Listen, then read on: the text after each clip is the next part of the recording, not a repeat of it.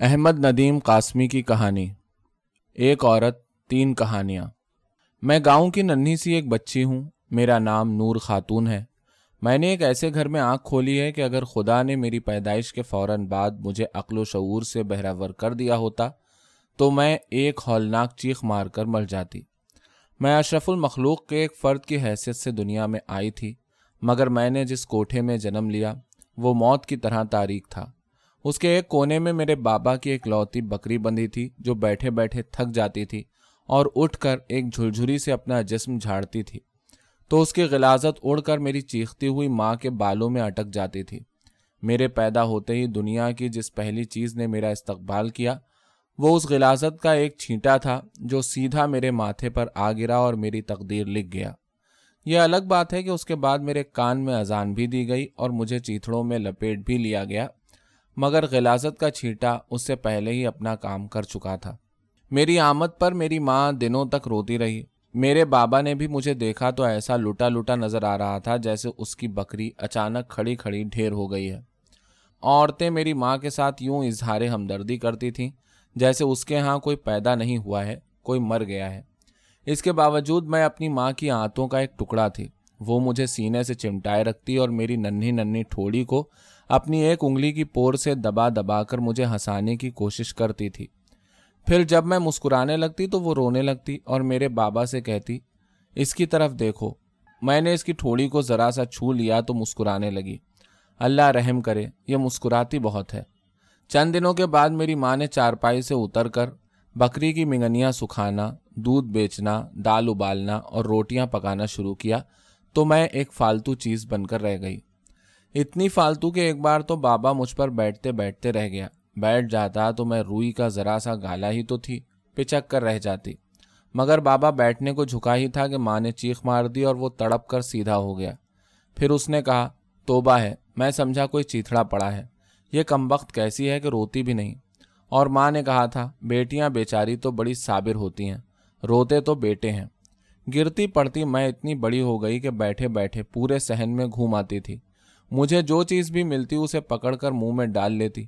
مگر ان دنوں میرے منہ میں کچھ گیا تو وہ کنکر تھے یا بھوسے کے تن کے۔ بکری کی منگنیاں یا مٹی کے ڈھیلے۔ گھر میں اور تھا ہی کیا کہ میرے قبضے میں آتا۔ ایک بار چولہے میں سے انگارا اٹھا کر بھی چکھنا چاہا، مگر ماں نے میرے بڑھے ہوئے ہاتھ پر زور سے اپنا ہاتھ مارا اور گالیاں دینے لگی۔ اور رو رو کر میرے بابا سے کہنے لگی کہ بیچاری کے لیے ایک آنے کا جھنجھنا لا دو۔ مگر بابا بولا، ایک آنا ہوتا تو تمباکو نہ لے آتا۔ دیر سے حقے کے لیے ترس رہا ہوں۔ اب میں سات آٹھ برس کی ہوں۔ ہمارے پڑوس میں چودھری پیرا دتا کا گھر ہے، جس کی بیٹیوں کے پاس انگریزی گڑیاں ہیں، جو لیٹتی ہیں تو آنکھیں بند کر لیتی ہیں اور اٹھتی ہیں تو ٹکر ٹکر گھورنے لگتی ہیں۔ اور ان کے سنہری بال ہیں اور گالوں پر لالی ہے۔ ماں نے مجھے بھی کپڑے کی ایک چپٹی سی گڑیا بنا کر دی، مگر یہ چودھرانیاں کہتی ہیں کہ میری گڑیا ان گڑیوں کی میراسن ہے۔ اسی لیے میری ان کی دوستی نہیں ہو سکی۔ میری دوستی تو گامے موچی کی بیٹی تارو سے ہے، جو ننگے پیر رہتی ہے۔ ایک بار میں نے کہا، موچی ہو کر ننگے پیر رہتی ہو، یہ بھی کیا بات ہوئی؟ وہ بولی، وہی بات ہوئی جیسے تم کسان کی بیٹی ہو کر بھوکی رہتی ہو۔ میرا اس کا حساب برابر ہو گیا، اس لیے میری اس کی دوستی ہو گئی۔ میں دوسری لڑکیوں کی طرح مدرسے نہیں جاتی۔ بابا مجھے قاعدہ، قلم، تختی، سلیٹ خرید کر نہیں دیتا۔ کہتا ہے کہ بیٹی منشیانی نہیں بننا ہے۔ اپنی ماں کی طرح منگنیاں سکھانی ہے یہی تمہاری نانی دادی نے کیا۔ یہی ان کی نانیوں دادیوں نے کیا۔ اور پھر اگر میرے پاس تختی سلیٹ کے پیسے ہوتے تو میں دوسری بکری نہ خرید لیتا۔ میں صبح سویرے گھر میں جھاڑو دیتی ہوں، بکری کے تھان صاف کرتی ہوں، کنویں پر سے پانی کی گگریا بھر لاتی ہوں، جنگل میں جا کر جھاڑیوں کی خشک ٹہنیاں توڑ لاتی ہوں۔ مائی جی سے روزانہ نماز کا سبق لیتی ہوں۔ آج کل میرا سبق ہے۔ سرات الزینہ انمتا علیہم۔ وہ کون سا کام ہے جو کسان عورتیں کرتی ہیں اور میں نے اس عمر میں ہی نہ کر لیا ہو؟ میں نے مٹی کھو دی ہے، گھاس کاٹی ہے، دیواریں لیپی ہیں۔ میرے ہاتھوں پر گٹے ہیں، میری ایڑیوں پر دراڑیں ہیں۔ میرے بالوں میں دھول ہے، میری آنکھوں میں آنسو ہیں۔ میرے ہوٹوں پر پپڑیاں ہیں اور پچھلی چودہ پندرہ عیدوں میں میری ہتھیلیاں مہندی کے ایک دھبے تک کے لیے ترستی رہی ہیں۔ میں گاؤں کی ایک کنواری ہوں۔ میرا نام نور خاتون ہے، میرے کپڑے مٹیالے ہیں، مگر میری آنکھوں میں چراغوں کی لویں کاپتی ہیں۔ میرا کرتا جگہ جگہ سے مسک گیا ہے، مگر میرے چہرے پر حیا کی گلابی چادر ہے۔ میرے سر پر لامبی لامبی گھاس کا من بھر گٹھا ہے، مگر میرے ہوٹوں پر ہلکے پھلکے گیت ہیں۔ میں ایک اپنے بابا ہی کی نہیں، سارے گاؤں کی عزت ہوں۔ مگر کیا کروں کہ آخر ایک عورت ہوں اور صدیوں سے عورت کو دیکھتے رہنے والے مرد اسے اب تک یوں آنکھیں پھاڑ پھاڑ کر دیکھتے ہیں جیسے میں بچپن میں ہوائی جہاز کو دیکھتی تھی۔ میں جانتی ہوں کہ میں گاؤں کی پہلی گلی میں داخل ہوتے ہی بیسیوں نگاہوں کا نشانہ بن جاؤں گی اور نگاہوں کے اس ہجوم میں لڑکھڑانے لگوں گی۔ گاؤں میں اور جوان لڑکیاں بھی ہیں اور مرد انہیں بھی دیکھتے ہیں، مگر یوں ہجوم کر کے نہیں دیکھتے جیسے مجھے دیکھتے ہیں۔ مجھ پر نگاہوں کی اس یلغار کے دو سبب ہیں۔ ایک تو یہ کہ تاروں نے مجھے بتایا ہے کہ میں خوبصورت ہوں۔ خود تارو بھی خوبصورت ہے مگر وہ کہتی ہے کہ کسانوں تک آ کر خوبصورتی ختم ہو جاتی ہے۔ اور موچنے، نائنے، دھوبنے، میراسنے اور کمہارنے خوبصورت نہیں ہوتی۔ وہ صرف موچنے، نائنے، دھوبنے، میراسنے اور کمہارنے ہوتی ہیں۔ دوسرا سبب یہ ہے کہ میرا بابا پچھلے سولہ، سترہ سال سے بدستور ایک ہی بکری کا مالک ہے اور گاؤں کی چوپال پر جا کر چپ چاپ بیٹھا رہتا ہے، کیونکہ غریب ہونے کی وجہ سے اس کی بات میں وزن نہیں ہوتا۔ گھاس کا گٹھا اتار کر وہ سب کام کروں گی جو میری ماں اور اس سے پہلے اس کی ماں اور اس سے بھی پہلے اس کی ماں کرتی رہی ہے۔ میں چولہا پھونکوں گی، پڑوس کے چودھریوں سے گائے، بھینس کا گوبر مانگنے جاؤں گی اور اگر مل گیا تو اوپلے تھاپوں گی، جھاڑو دوں گی، گارا بناؤں گی، چھت اور دیواریں لیپوں گی، بابا کے لیے حکیم جی سے ادھار ارق لاؤں گی، ماں کے لیے پیر جی سے ادھار تعویذ حاصل کروں گی۔ پھر جب رات کو چیتڑوں کے انبار میں سونے کی کوشش کروں گی تو میرے ماں اور بابا آپس میں خسر پسر کریں گے۔ وہ کچھ ایسی باتیں کریں گے جیسے میں ان کی بیٹی نہیں ہوں، میت ہوں، اور وہ میری شادی کا نہیں سوچ رہے ہیں، میرا جنازہ اٹھانے کی فکر میں ہے اس وقت میری ماں میرے بابا کو بتائے گی کہ وہ اپنی شادی پر چاندی کے جو کنگن لائی تھی، وہ اس کی بیٹی کے جہیز کے لیے محفوظ پڑے ہیں۔ یہ کنگن میری ماں کو اس کی ماں نے دیے تھے اور اسے اس کی ماں نے دیے تھے۔ اور کہتے ہیں کہ یہ کنگن اس زمانے کے ہیں جب پنجاب پر سکھوں کا راج تھا اور دلی کا بادشاہ جیتے جی مر گیا تھا۔ پھر بابا بتائے گا کہ وہ اپنی بیٹی کی خاطر بکری بیچ دے گا اور گزر بسر کے لیے کھیتوں پر مزدوری کرے گا یا چودھری کے جو نئے مکان بننے والے ہیں ان کے لیے گارا ڈھوئے گا۔ میری ماں روتے روتے کھانسنے لگے گی تو پانی میں پیر جی کا تعویذ گھول کر پی جائے گی۔ میرا بابا رونے پر ضبط کرتے کرتے ہانپنے لگے گا تو عرق کا ایک گھونٹ چڑھا لے گا اور میں یوں محسوس کروں گی جیسے میں جوان نہیں ہوئی ہوں، مر گئی ہوں۔ میں ایک بہت گہری، بہت ہی گہری قبر کے کنارے پہنچ گئی ہوں اور میرے ماں اور بابا، مارے محبت کے مجھے اس میں دھکا دینے والے ہیں۔ کیونکہ ان کے خیال میں اس کنویں کسی قبر کے دوسرے سرے پر وہ سورج نکل آئے گا جو کبھی نہیں ڈوبتا۔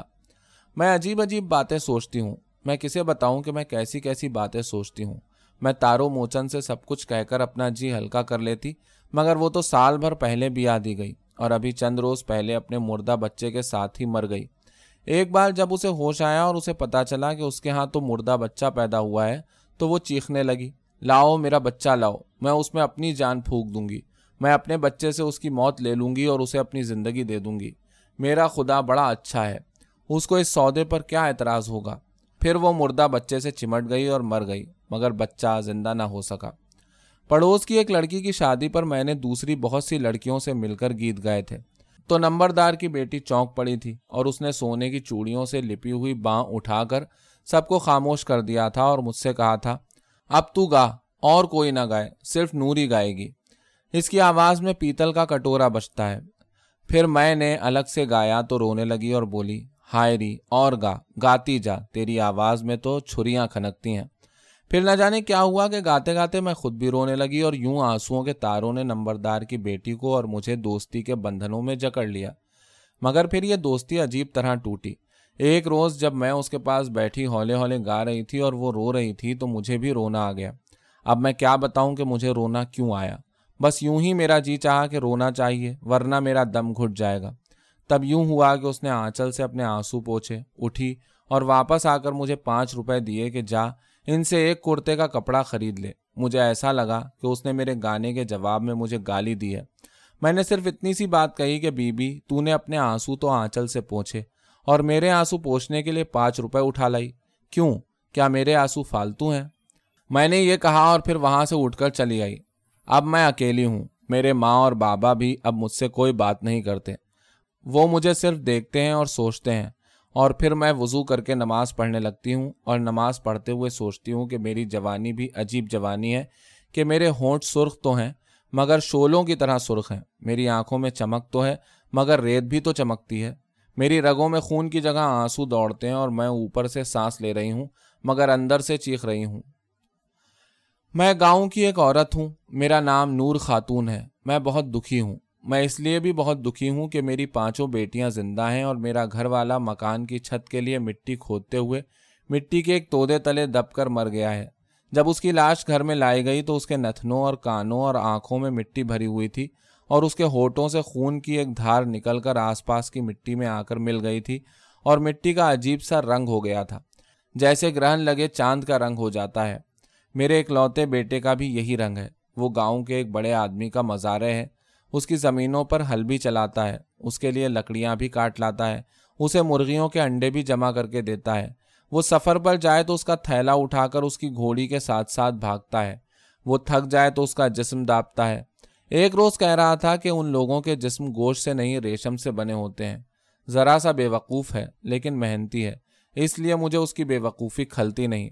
ایک دن اس نے کہا تھا ماں بہن ویسے تو بڑی پیاری چیز ہے، مگر یہ کیا بات ہے کہ جب میں اپنی پانچ بہنوں کو دیکھتا ہوں، تو ایسا لگتا ہے جیسے میرے سینے میں پانچ چاقو اترے ہوئے ہیں۔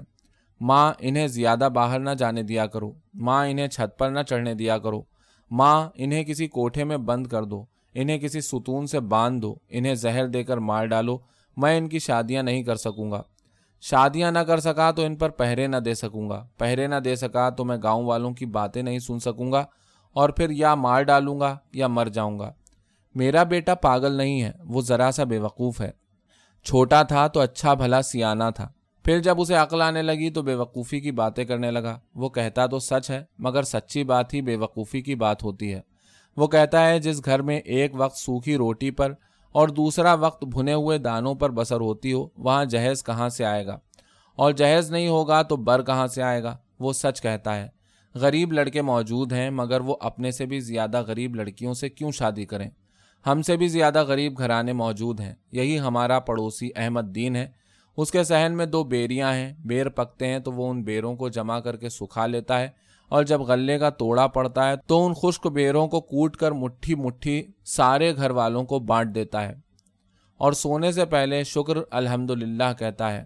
احمد دین بڑا سیانا ہے، میرا بیٹا ذرا سا بے وقوف ہے۔ وہ کہتا ہے، اپنے سے بھی غریب گھر میں تو میں اپنی بہنوں کو کبھی نہ بھیجوں۔ تو پھر میں کیا کروں؟ اے خدا، میں کیا کروں؟ اے انسانوں، میں کیا کروں؟ کاش میں پیدا ہوتے ہی مر جاتی۔ کاش میں تارو موچن ہوتی اور اپنے پہلے مردہ بچے کے ساتھ ہی قبر میں اتر جاتی۔